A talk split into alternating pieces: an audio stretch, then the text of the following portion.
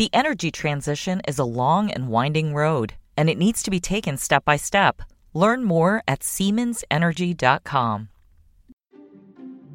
This is Barron's Live. Each weekday, we bring you live conversations from our newsrooms about what's moving the market right now. On this podcast, we take you inside those conversations the stories, the ideas, and the stocks to watch so you can invest smarter. Now, let's dial in. I'm Reshma Kapadia, Associate Editor at Barron's. Welcome to Barron's Live, Managing Your Money. What's the outlook for big tech, crypto, and ESG? Today with me is Nicholas Colas, co-founder of DataTrek Research. Welcome, Nick. Thank you so much. Happy New Year. Thanks for joining us. So, you know, in our chat a couple weeks ago, we talked uh, a lot about sort of the S&P 500 and large cap tech and and you know it's obviously had an amazing run last year but you still see sort of upside this year what what are you thinking here in terms of the opportunity for large cap tech why is it still a good place to be Yes, you're right. I do still see it as a good place to be. And um, there's a couple of reasons why. The first one, and, and most importantly, is it is as a group highly profitable. And that's something that matters during periods of economic uncertainty. You want to be invested in companies with very high profit margins. And big cap tech, and this is the tech sector within the S&P 500, has the highest margins of any group in the S&P, and it's not even close. 26% net margins, meaning for every dollar of sales, they make 26 cents of net income. That's more than double the S&P as a whole, which is 13%. And there's really nothing even close. Financial utilities, are all in the 18% range. So it's hugely profitable. And the second reason is that if you look at technology, again, the tech sector, and look at revenue, where do they make their money?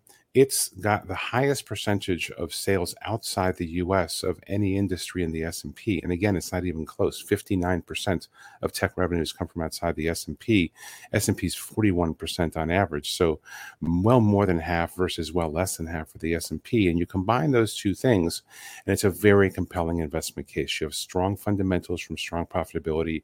You have companies that are really engaged in all the growth areas of the economy with technology. And you have a nice diversification diversification. So you're not just relying on the US economy, you've got rest of world as well. And that to me is what ties together why the group has done so well. And I don't see that changing this year, regardless of what kind of recovery we have, what other groups do well. Big tech really is a winning trade. Hmm, interesting. So I guess then, um, you know, there there concerns about valuations, right? And so I guess what is the single big, biggest risk you you see to to big cap tech at this point in time? No, you're right. Valuation is tough. You know, big cap tech trades for 28 times earnings. The S&P is at 21. The hard thing about valuation is that it's very difficult to make a an investment call on valuation. So for example, beginning of last year the S&P was much more expensive than any other global market, you know, Europe, Asia, China, and it was like 22 times earnings versus 12 to 15 times earnings for the rest of the world. And a lot of people said, "Oh, rest of world's going to catch up," and it didn't. S&P outperformed rest of world by double. It just killed everything else. So it's very hard to say a group or a country or even a stock is quote overvalued based on simple PE. The way I think about it is if you're going to be investing in something, you want to be investing in names that continue to grow, that have high profitability, that have high competitive advantage. And the valuation is more an indication that you're on the right track than an indictment that it's all done. So mm. I think of it more as where do you want to be? And the valuations look, if, if tech got to 35 or 40 times earnings, yes, I would ring the bell and say, I can't endorse this anymore. But at 28 versus 21 for the S&P, that's close enough that I feel comfortable. But every investor is going to make that call for themselves. It's a very um, personality and risk specific observation. I'm okay with it. I understand why other people are not. So, you know, I think, and we talked about this too, and it kind of comes back to tech, but, you know, a lot of people, I think, have that sort of urge to kind of seek out the bargain. And so, uh, back to your valuation point, you know, some people look at other markets or think of reversion to the mean. And obviously, China and, and emerging markets and, and even Europe haven't done as well. And so, you know, there's this sort of inclination to want to put some money to into those to those losers you know? So what why can you just kind of walk me through why you know why do we not really want to be allocating money right now abroad? Is it is it more than just um, the tech story? Is there an economic fundamental story? Anything else that we should be thinking about? Yeah, a couple of things. Let's talk about China first, then talk about Europe second. So, I have a standing policy that I learned actually while working at a big hedge fund in the late 90s. It's very simple. You don't buy new lows and you don't short or sell new highs ever, period. It's my cardinal rule for trading and investing. You wait. If you're interested in a new low or an underperforming name or group, you wait for it to stop making new lows and hang out for, say, 30 days.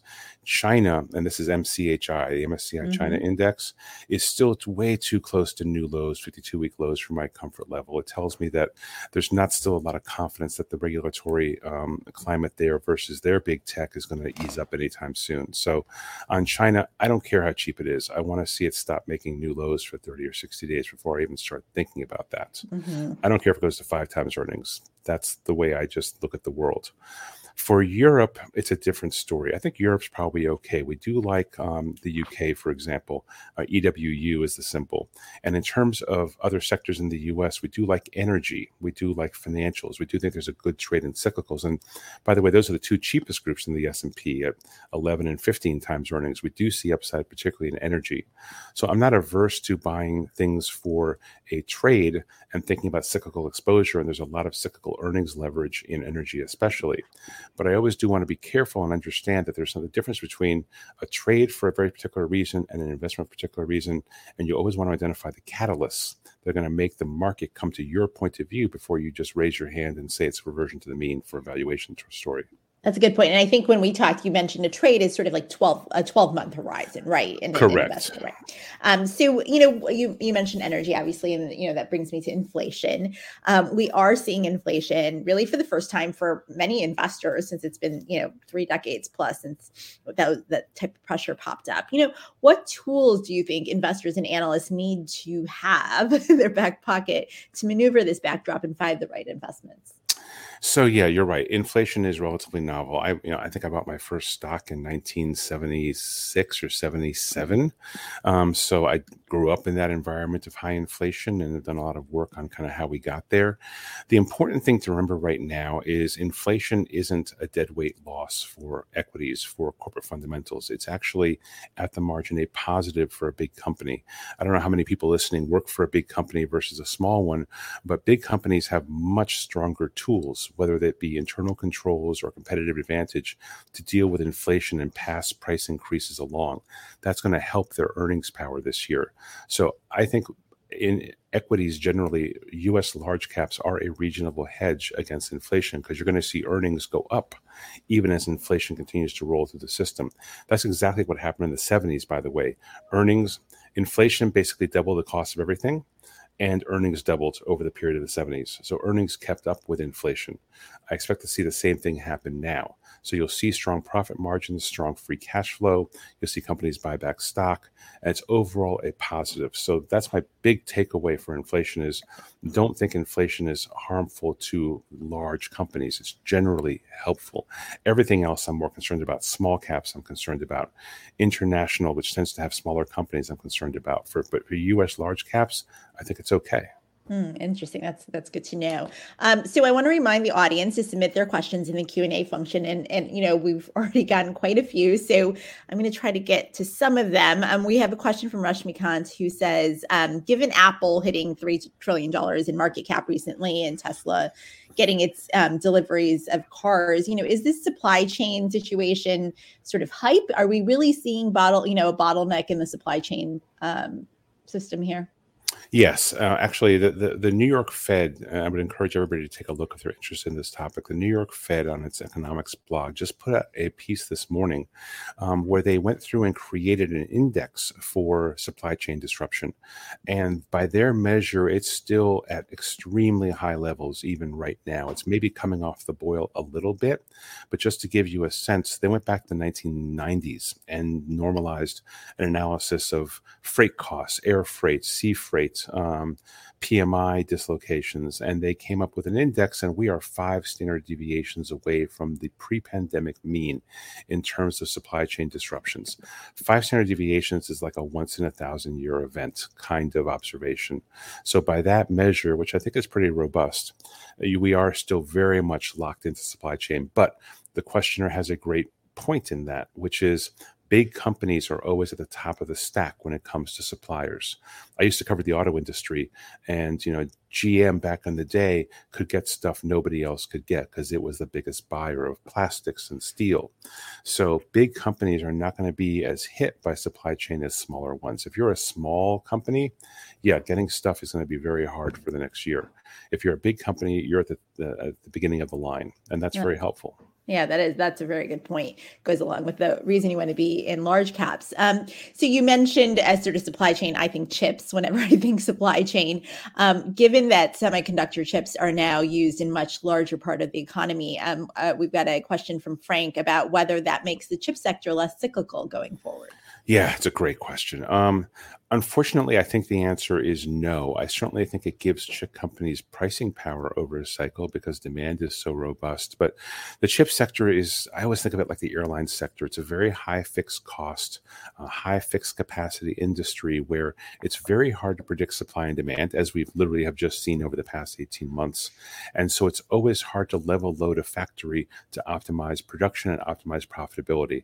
You know, as I said, I covered the auto industry. So I got to see firsthand that the way a complex manufacturing system works most efficiently and high, at the highest profit is with the most predictable amount of demand. It allows you to plan longer lead times, run more efficiently, have less machine downtime, and that's always going to be difficult for the chip sector. So I think it's a great sector. It's obviously you know the lifeblood of the global economy, um, but I don't see it being necessarily less cyclical. I see it being overall more productive and more profitable, but it's always going to face those challenges I discussed about level loading a factory in any given month to optimize profits. Mm, that's a good point. Um, so before I pivot away from tech, um, there is one question here from Tom who asks how you see interest rates affecting the stock prices of tech companies, um, some of which carry large loads. Yes. So uh, you know, another another uh, excellent um, point. I did a lot. I've done a lot of work on this over the past year, just looking at history to see if tech gets hurt when rates rise. And historically at least the, the, the, correlation is just not there. You know tech can do well during periods of rising rates even though you would think it would hurt valuations because their earnings power is so good because their marginal earnings power is so good. So every dollar of earning every dollar of revenue to tech while the base might get to 26% profits the marginal dollar might be 40 or 50% so they have tremendous earnings leverage so i don't worry too much about higher interest rates affecting technology fundamentals i could certainly see if the 10 year went to 2% this month, yeah, tech's going to get hurt. But does it mean it's going to be down for the year? Not necessarily, because those fundamentals are still so good. Mm, a good point.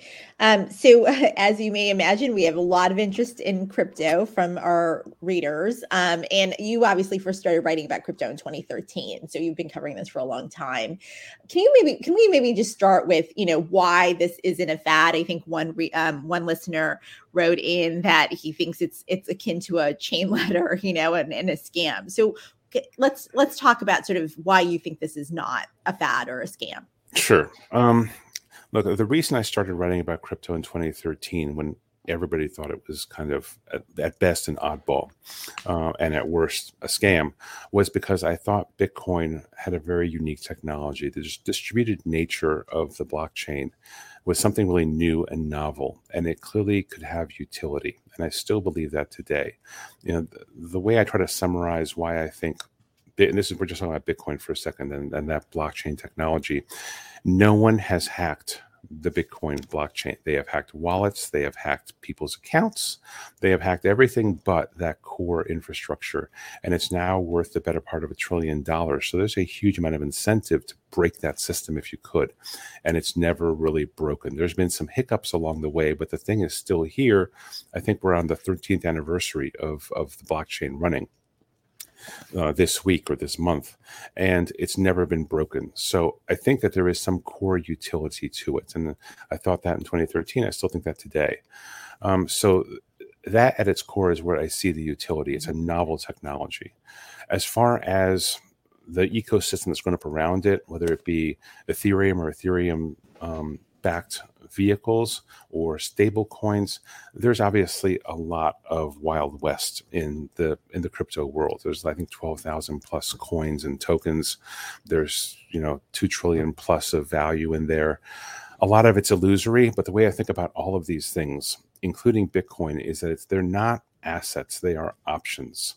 They're mm-hmm. like trading an option. They are an option on a very specific future and the way I know that's true is because I've gone back and run the volatility of Bitcoin back since inception.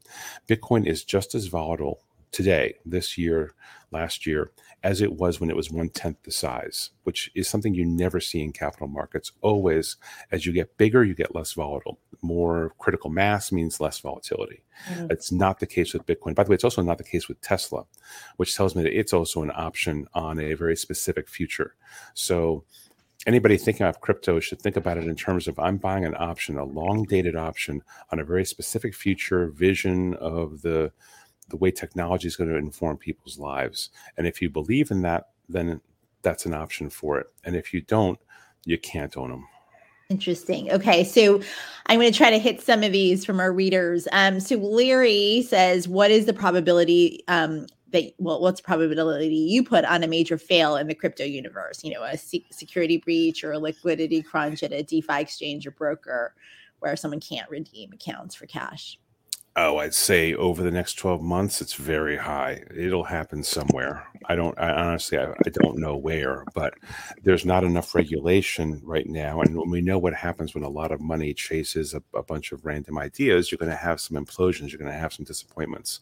So I think it's all but certain that it's going to happen which is why it's so important for anybody who's playing the space to really do the work and understand what the asset is. And even then, like for years, I called Bitcoin a lunch money trade, mm-hmm. which is mm-hmm. you never put more money into this thing than you've ever spent on lunch in your life.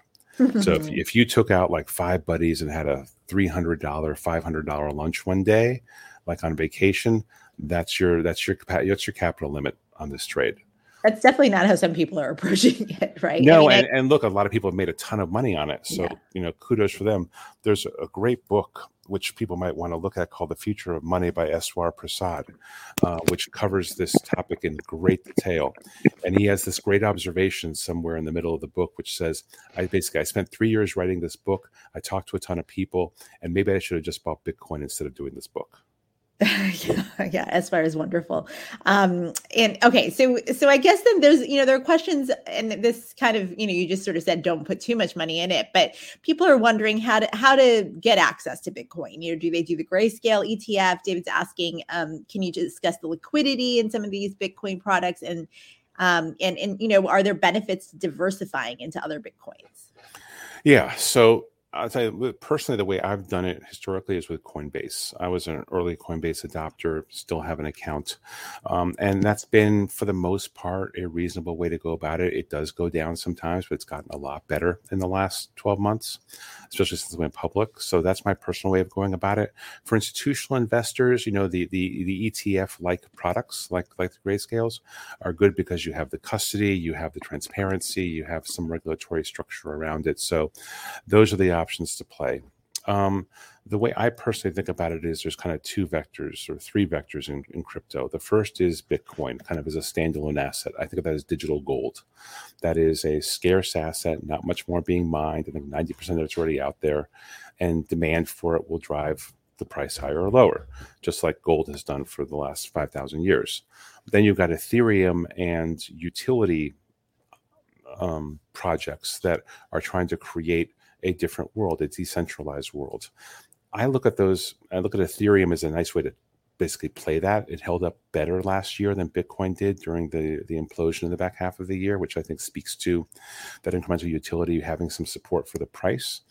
Um, but just as important, and I think this is an important observation about crypto, is people think about crypto too much as what thing do I buy? Yeah. And that's fine.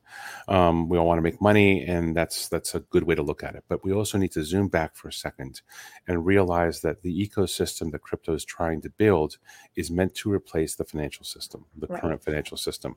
And that's one reason why like bank stocks have such low multiples and why every financial services company needs to be thinking long and hard about what does the world look like in a decentralized environment.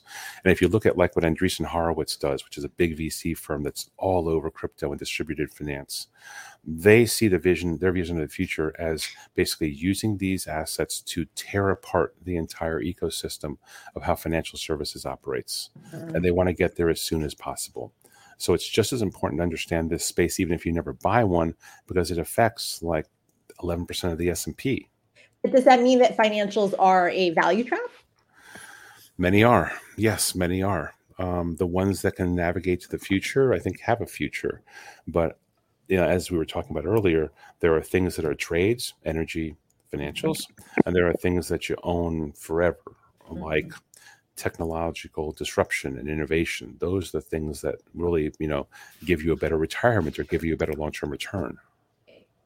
Okay, so I'm going to pivot you from crypto to ESG, which is obviously another big trend, and there are a lot of skeptics there as well.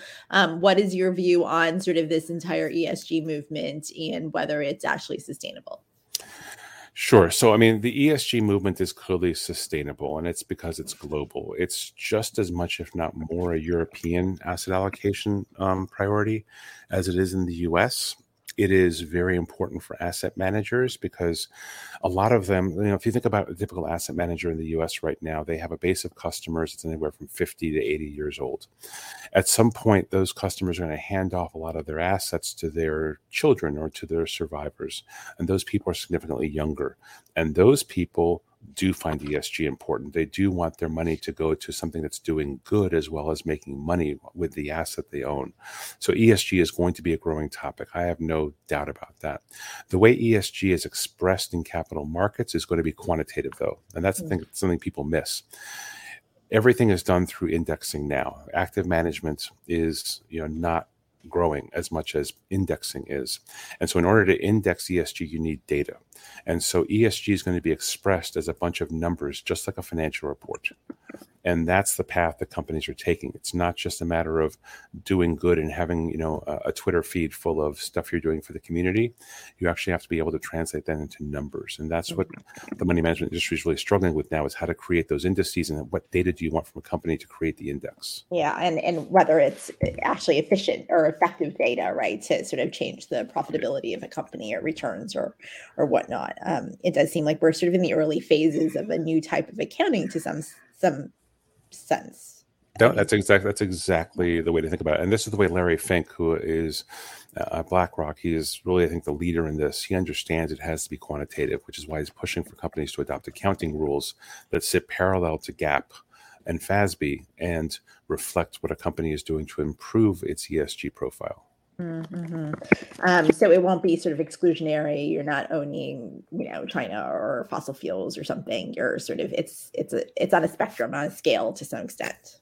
Yeah, and to some degree, life happens at the margins, right? Yeah. So if a company is improving its ESG profile dramatically over a period of say three to five years, it'll get more allocation in a good ESG algorithm. Mm-hmm. Interesting.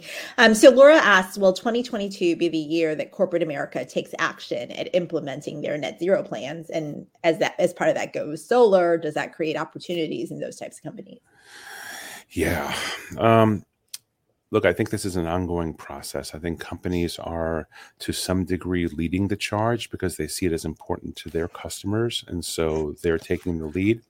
But again the point is what are the concrete steps that we can measure over time? And that's going to be much harder. So i think 2022 is going to be a building year not a breakthrough year and the other tension, and this is significant, and I'm, I'm, surprised people don't talk about it more, but we still have an economy, that, a global economy that's in full recovery from the, the COVID uh, and pandemic recession. It will continue to grow this year. And as a result, we're going to have more oil demand. I just mm-hmm. read this morning, and I've been thinking this for months that we're going to see record oil demand in the world in 2022 and again in 2023. And that's just because there's not enough infrastructure still to and alternatives to take up the slack. So, what do we do about that? Um, if we start underinvesting in oil, where do oil prices go? Does that cause a recession? Does that cause stress in emerging markets, which don't have, in all cases, have natural um, local reserves of oil or natural gas? How does that affect global uh, poverty? Mm-hmm. So there's a raft of factors here that you know, like I said, I like energy because I see these factors kind of in the near term really playing into energy's hands, traditional yeah. carbon based energy. So higher energy prices also though bolsters demand for renewables, right? So it's it's very it's kind of an interesting sort of um, I guess ecosystem where we're sort of trying to move the world away from fossil fuels, but actually the move away, the transition requires more fossil fuels to some extent. Yes, and, and, you know, in, in the right world, you have a, a, a plan, right? You you have a plan where you can figure out how to do something in the short term to benefit people, and then do something over the medium and long term, say three years out, to really benefit the overall environment. Mm-hmm, mm-hmm. So I do want to take you to the economy and the recovery in, in Omicron. I mean, um, I, I know you are a huge purveyor of data and Google Trends and, and all that. When you're keeping tabs on sort of these indicators that you look at, what you know what are you seeing in terms of um, the virus and its potential impact on the economy, global economy, because I think China has a very different approach to um, COVID with a very zero tolerance approach, and they're shutting things down, whereas we obviously have taken a much more flexible approach this time around. Yes. So a couple of points on that. The first is one one of the tools I use that you, you, alluded to is Google Trends, which I encourage everybody listening to at least you know get on and play with. Just Google the word trends. It's called Google Trends, and it is basically a tool that allows you to see how many people, how many searches there were for a given term, and that gives you a sense of how much social relevance a given topic has at any given time. And you can go back to 2004 and look at what it's had over multiple cycles. Turn this a useful tool. If you go to that tool today and you type in the word COVID and you look at US searches, the number of US searches for COVID just hit an all time high this week. Higher than the initial wave, higher than the subsequent wave, higher than the day that the vaccines were announced, higher than the Delta surge. It's on an index of 100. It's a good 20% higher than any previous time. So clearly, this topic is front and center in American consumers' minds right now.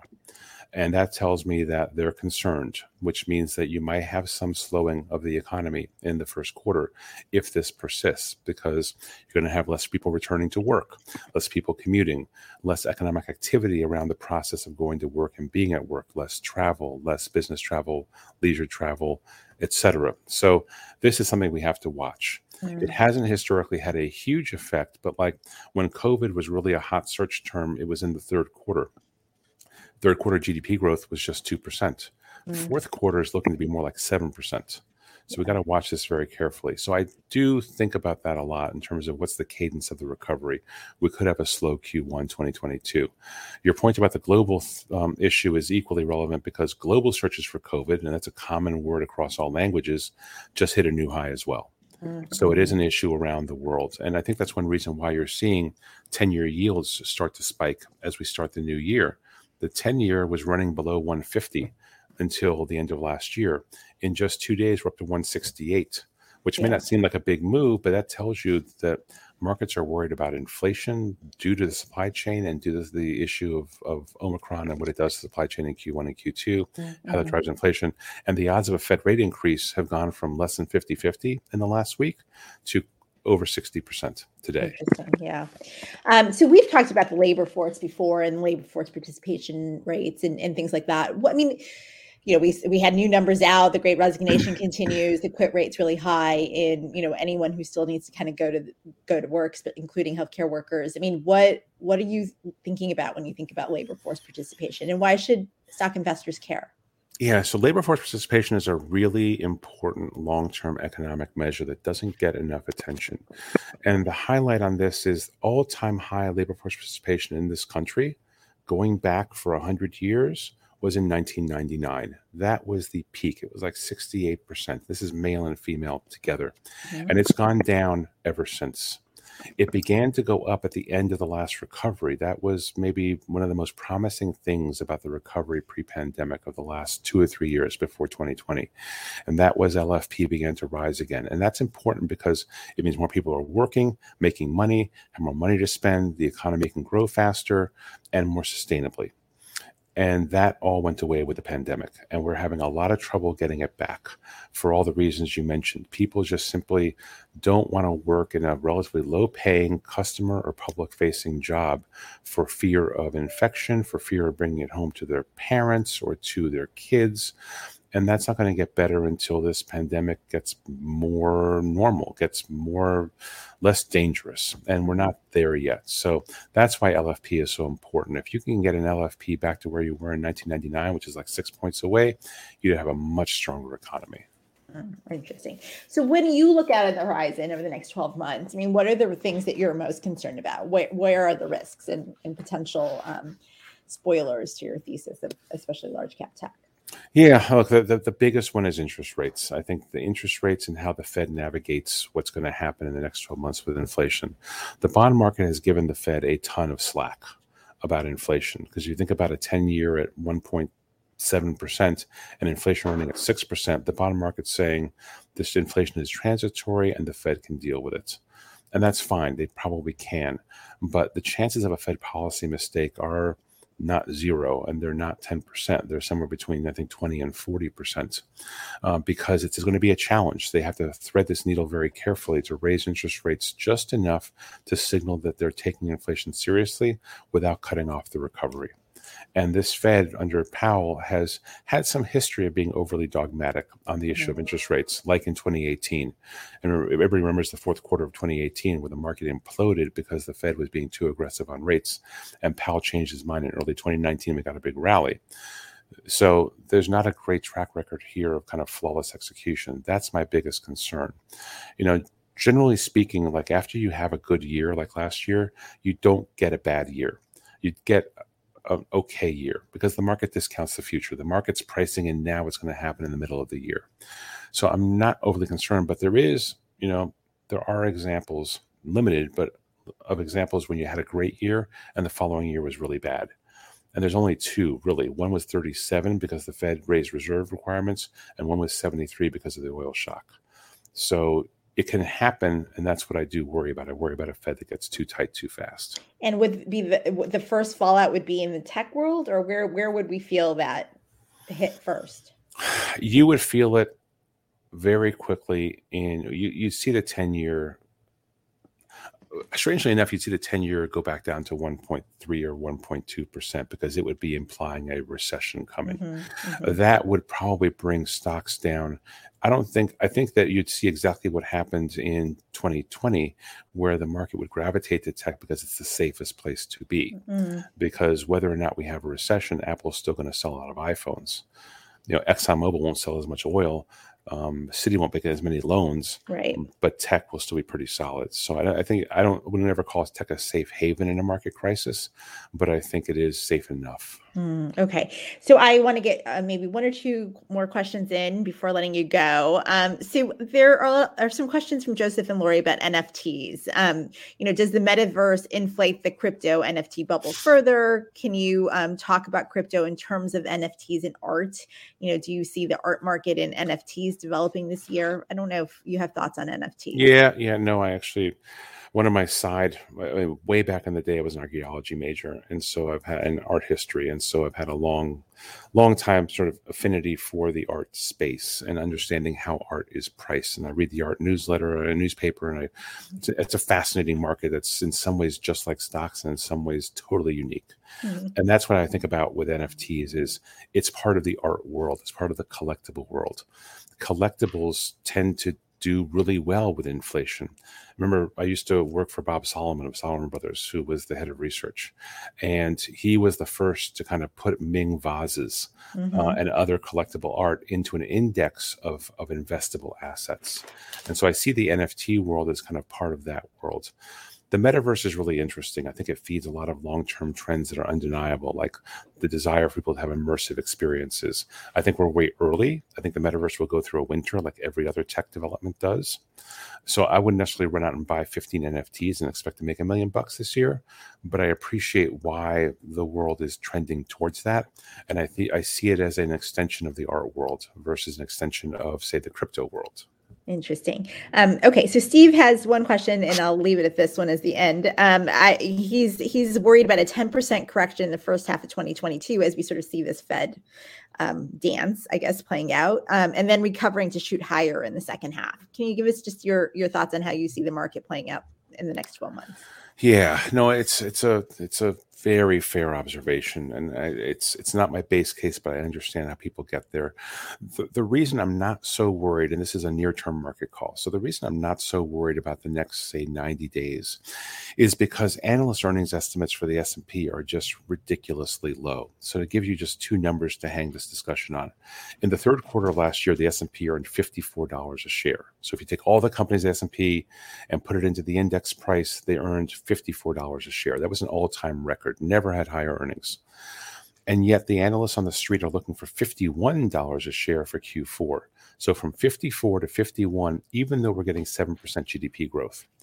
Analysts have been way too conservative on earnings all this year, and rightly so. It's been a very hard market to call, but I've done earnings models for decades, and I also understand it's very hard to model marginal earnings contribution from revenues. So I understand their challenge, but they've played it too conservative. And so I think you're going to see a lot of earnings beats in Q4.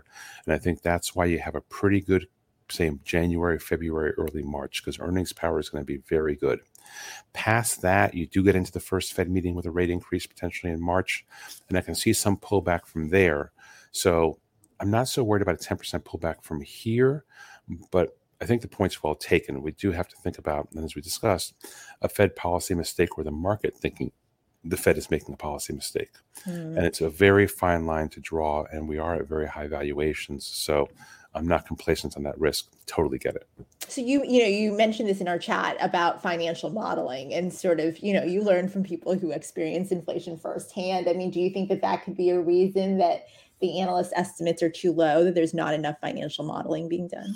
Yeah no it's it, it is something that I, I, think is absolutely a phenomenon. Like i started analyzing companies in 1990 and 91 and i learned from people who were like the rock star analysts in the 1970s and so they understood and they trained me to really tear apart an income statement and start with the revenue line. How much pricing does a company have? How many units are they selling? What's their product mix and I spent hours creating these models by hand because there was no internet when I started in 1991. Mm-hmm. You couldn't mm-hmm. download these numbers.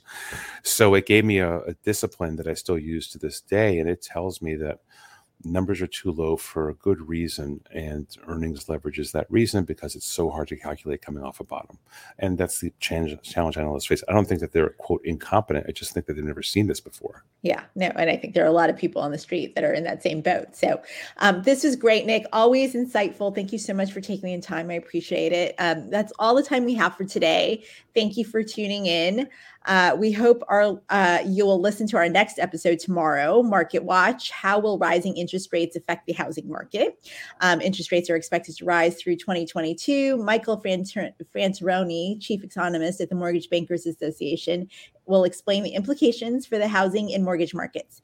Thank you for listening. Thank you, Nick. Be well and have a nice day.